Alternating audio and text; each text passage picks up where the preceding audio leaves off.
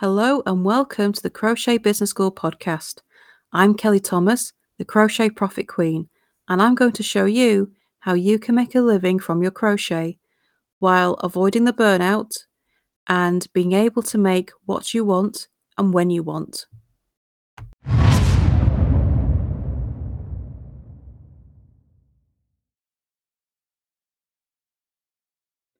Can I make money from my crochet with Pinterest? The short answer absolutely you can. Pinterest is a massive traffic driver to anything. So, Pinterest is a search engine, except it's a search engine that uses images rather than words, like Google does. You type in what you're looking for, and you'll get images that match your search. Which means when it comes to shopping, it's a great platform because we want to see what we're about to buy. We don't want to read the tagline, we don't want to read the description heading, we want to see it. And so Pinterest is a fabulous place for selling what you want to find, what you want to see.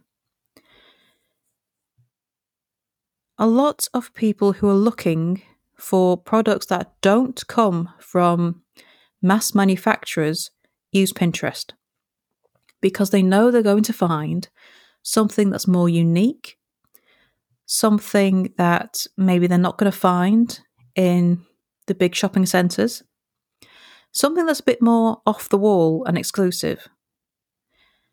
So it's a fantastic platform for people who are looking to shop.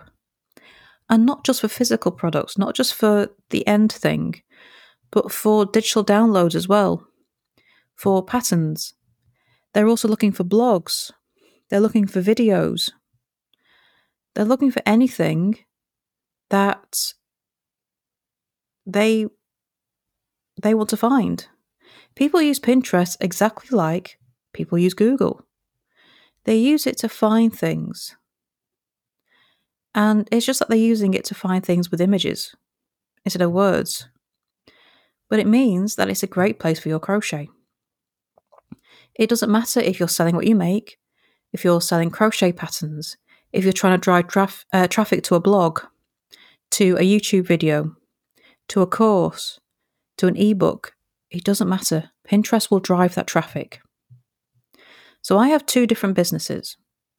I have my pattern business, Froggy Frog, and I have my coaching business here at Crochet Business School. I use Pinterest for both, and I get a lot of traffic from both. Pinterest accounts for over 25% of the traffic coming to both my websites. That's both of them. It's my second biggest traffic source after Google. And you know what? If you search Google, pins turn up in the search results. So you get a double piece of the pie. If people aren't finding you on Pinterest, they can find your Pinterest pins on Google. I mean, if that's not worth it, what is? Because pins will actually come quite high in the Google search. It's a win win. People look through Pinterest for information as well as products. And on your pins, you can choose the link that that pin links to. The key is to make sure that the image of or the video for the pin that you use matches the pin heading and the pin description. Everything has to match up. And then you're going to make sure that it goes to a relevant link. So the Pinterest bots will do their thing and go and find out if what you're linking to matches what you're posting on Pinterest. And once it gets to know you and it realizes that you're not spamming and you're not doing clickbaity things, it will push your pins up the feed. So it does take time for Pinterest to get to know you. Uh, it takes time for it to go to work. But if you give it a chance and when I say a chance, I mean you got to give it a year. It's it just needs that time. and you will see your traffic start shooting up.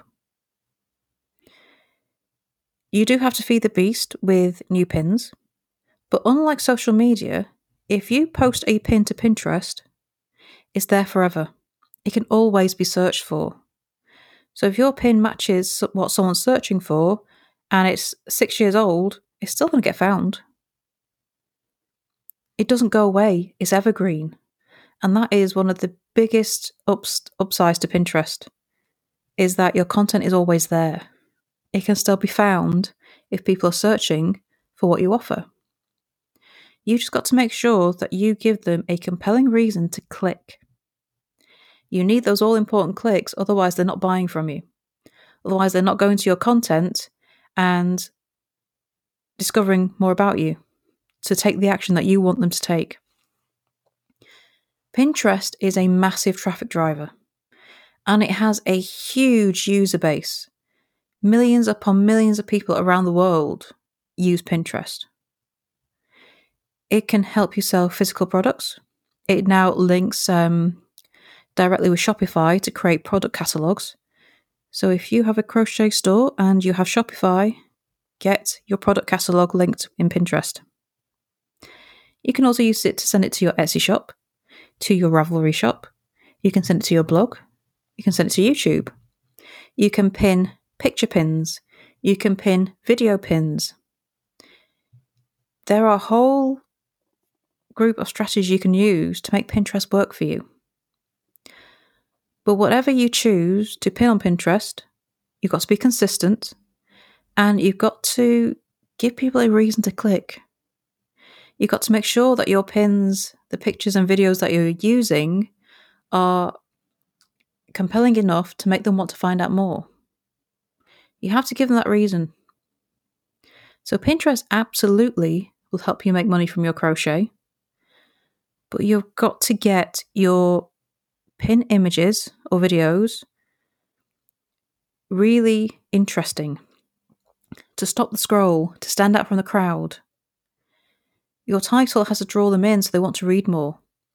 And then your description has to compel them to click to go find out more because it's exactly what they're looking for. So you do have to put the work in to make sure this sells, to make sure it works and people click.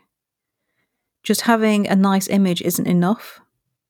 You've got to tell them why it's a nice image, what you can do for them, how you're going to solve the problem they have.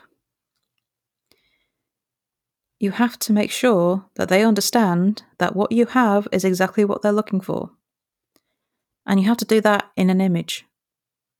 But thankfully, there are tons of Pinterest templates on Canva.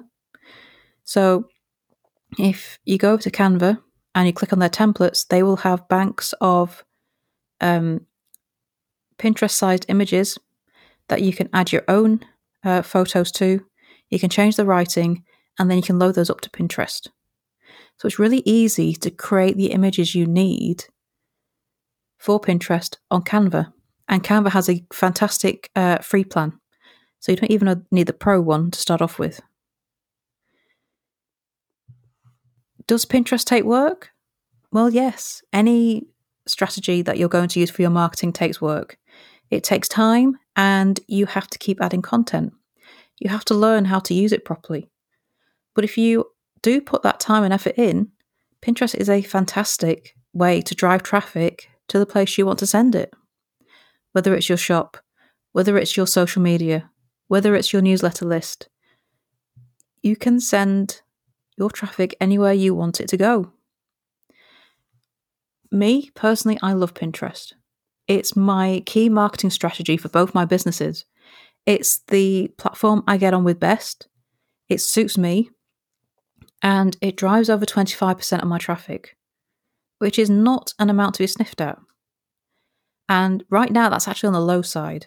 It's usually a lot higher, but uh, unfortunately, I've neglected my Pinterest lately and I need to get it back up and running again. Which is kind of why I'm recording this podcast episode because I've woken up to the fact that I forgot to pin last month and I've now got to make up for it. So Pinterest is on my mind right now. But I'm going to be working on my pins later and getting it going again So it won't be long before Pinterest makes up more than 25%. I think at one point it was 45% of my traffic. So it was almost half. I mean, that's a huge amount. It's it is really worth it if it's for you. But Pinterest is free, so they, you have nothing to lose by giving it a try, and you might discover it's the platform for you. So, as always, if you have any questions, please do come to our Facebook community. The link is in the show notes. And if you have any Pinterest questions, just ask away. But otherwise, thank you for listening today, and I shall see you next time for the next episode. Bye for now.